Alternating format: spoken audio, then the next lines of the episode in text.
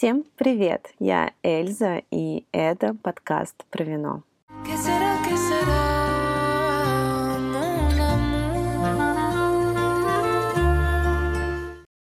Ох, мой глубокий вдох и выдох.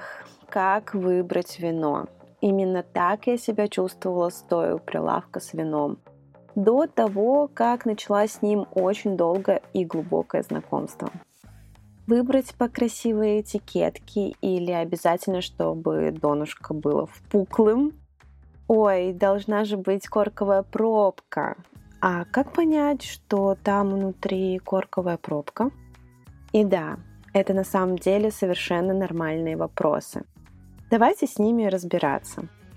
Когда я начала знакомиться с вином, его я выбирала, конечно, по таким характеристикам. Чтобы бутылка была помассивней, этикетка побогаче и обязательно должно было быть донышко. Не плоское, а с очень большим углублением. Чем больше, тем лучше. Но позже, конечно, все эти пункты уходили, а приходила начитанность, насмотренность и напробовательность, так сказать. Недавно я прочитала одно интервью с создателем приложения Vivina Хейни Захириасин. Статья о том, как он создал приложение, конечно же, Vivina. Он стартапер и никогда не разбирался в вине. И вот что он рассказывал.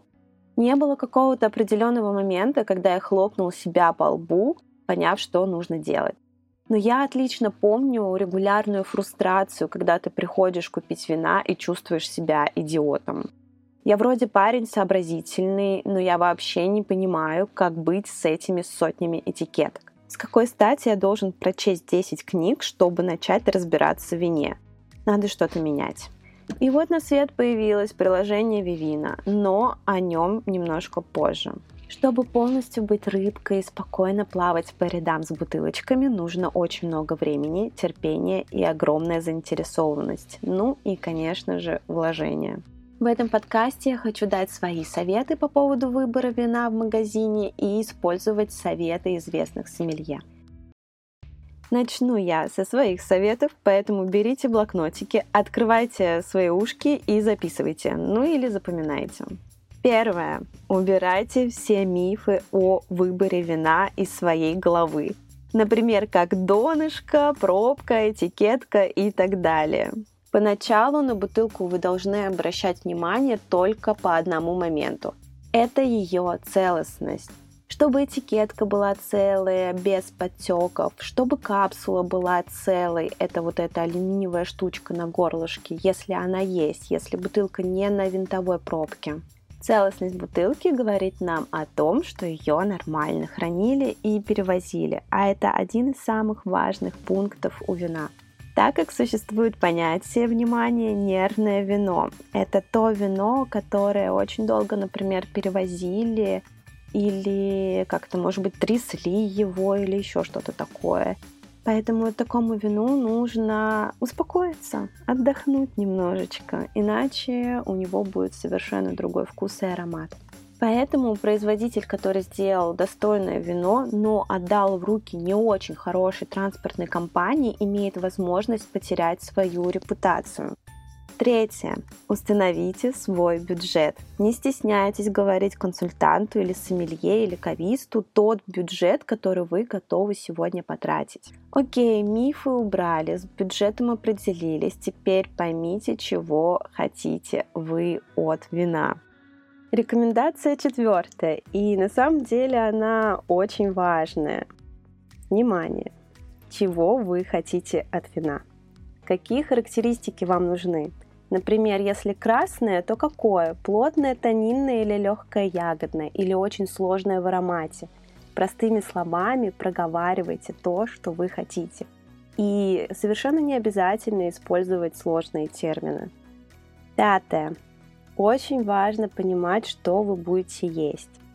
Ведь едой можно перебить вкус и аромат вина, а можно наоборот дополнить. Скажите все свои предпочтения консультанту и не стесняйтесь. Мои примитивные простые советы по гастрономии, если вино ароматное очень, то и закуска должна быть очень ароматной. Если вино легкое, то и закуска тоже должна быть легкой. Например, к стейку какое вино больше подойдет? Конечно, правильно, ароматное, яркое, красное вино. Что-то, например, из Чили или, может быть, пинотаж из Южной Африки, так как там преобладают копченые нотки. Если вы возьмете к стейку белое вино, оно будет на вкус как кислая вода с водкой, поэтому вы подумаете, что вино это отвратительное. Потому что стейк просто заберет все свое внимание на себя. И наоборот, если у вас рыба белая на пару, то тут подойдет белое легкое вино. Может это будет даже то самое популярное пино гриджо или вини вердо. Прекрасно! Главное, что ничего друг у друга не заберет и не перебьет. Если вы не собираетесь есть, а просто хотите насладиться вином, то тут уже нужно конкретно понимать, какую ароматику вы хотите. Вот уже здесь можно почитать, например, контратикетки. Это этикетка, которая находится сзади бутылки. Или воспользоваться приложением Vivina. Но отмечу, ни в коем случае не смотрите на рейтинг. Пожалуйста, умоляю, не смотрите на рейтинг вина. На заметочку, был момент, когда в список лучших вин у Вивина входило вино Лыхны. Я не хочу акцентировать на этом, конечно, сильно внимание, но Лыхны точно недостойны этой позиции в рейтинге. Что следует, не нужно смотреть на рейтинг так как оценивают не профессионалы. Бывает много погрешностей, неправильная температура подачи, бокалы, гастрономия, хранение тоже. Поэтому обычно Вивина называют таким диванным сомелье. Но воспользоваться им все же стоит, так как в нем вы можете посмотреть характеристики и стиль вина, аромат посмотреть и почитать отзывы. Шестое. Место производства имеет значение. Все-таки вино, изготовленное, например, в Центральной России, отличается от вина из старого или нового света. По цене, конечно, и по характеристикам. И помните, что чем больше солнца, тем в ягоде больше сахара. Соответственно, южные вина более спиртозные. Седьмое. Это немножечко сложная информация, но она тоже может помочь с выбором вина.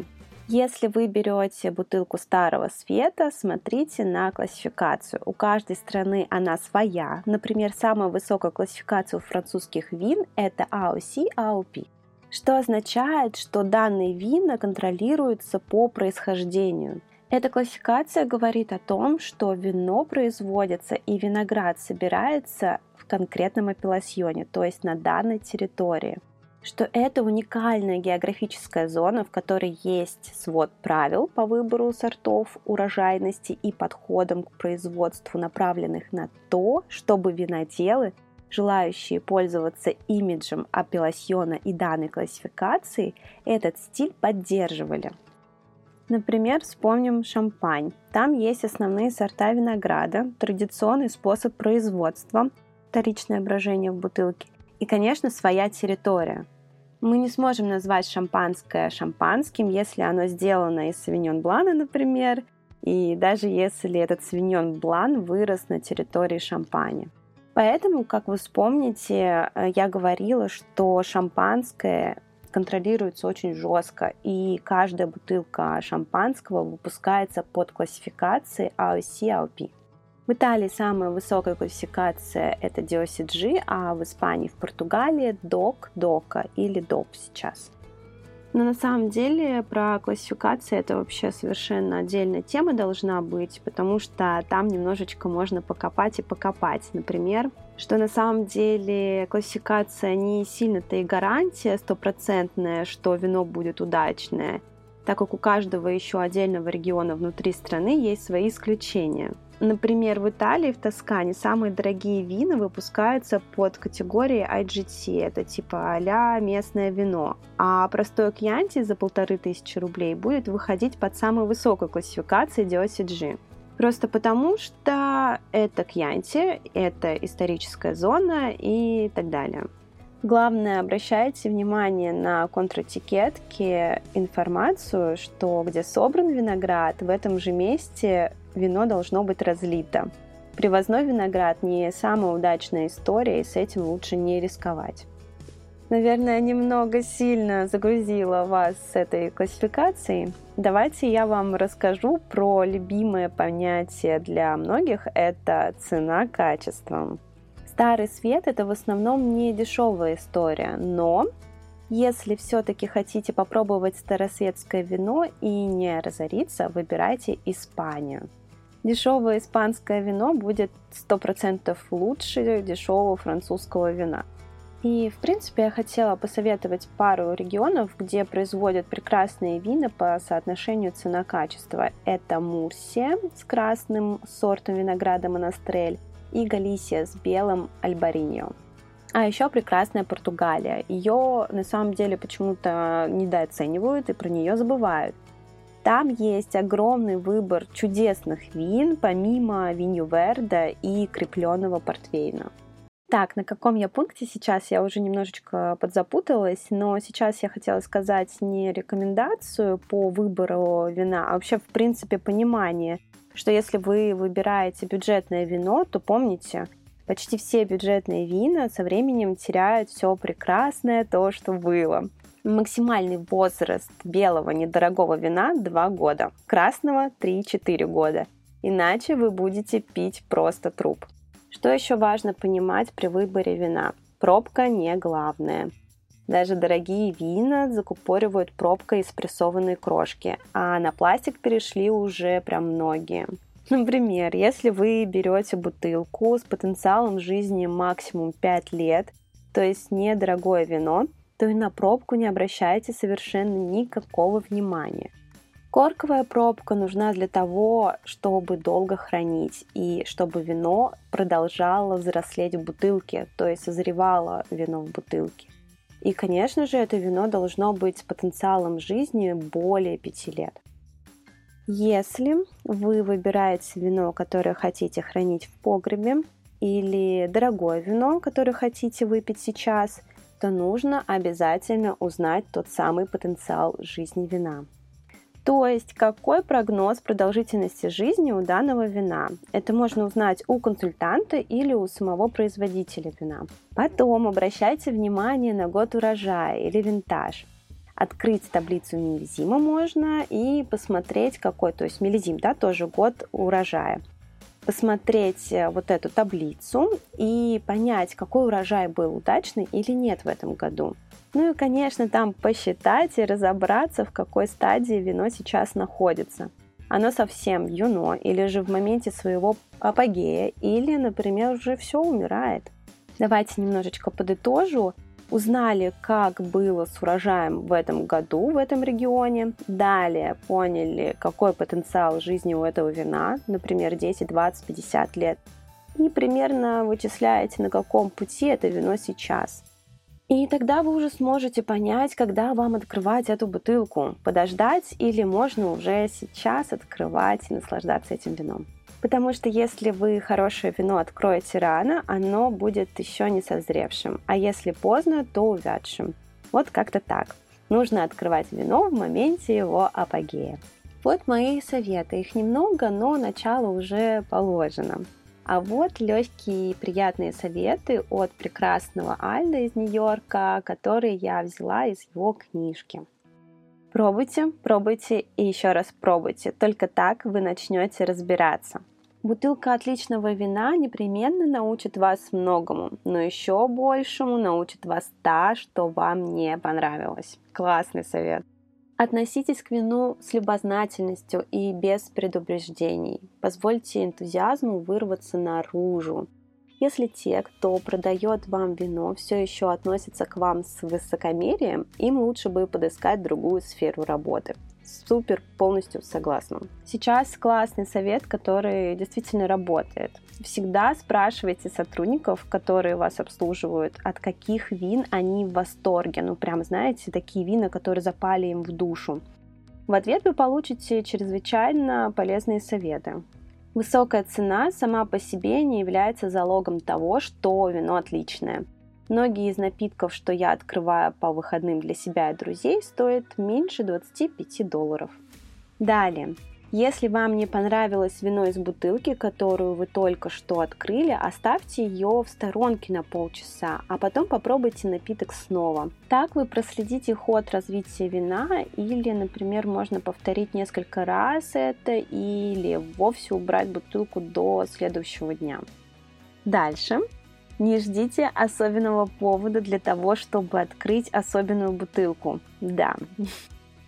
Еще момент. Отменный винодел важнее, чем отменный винтаж. Хочу добавить комментарию, почему так.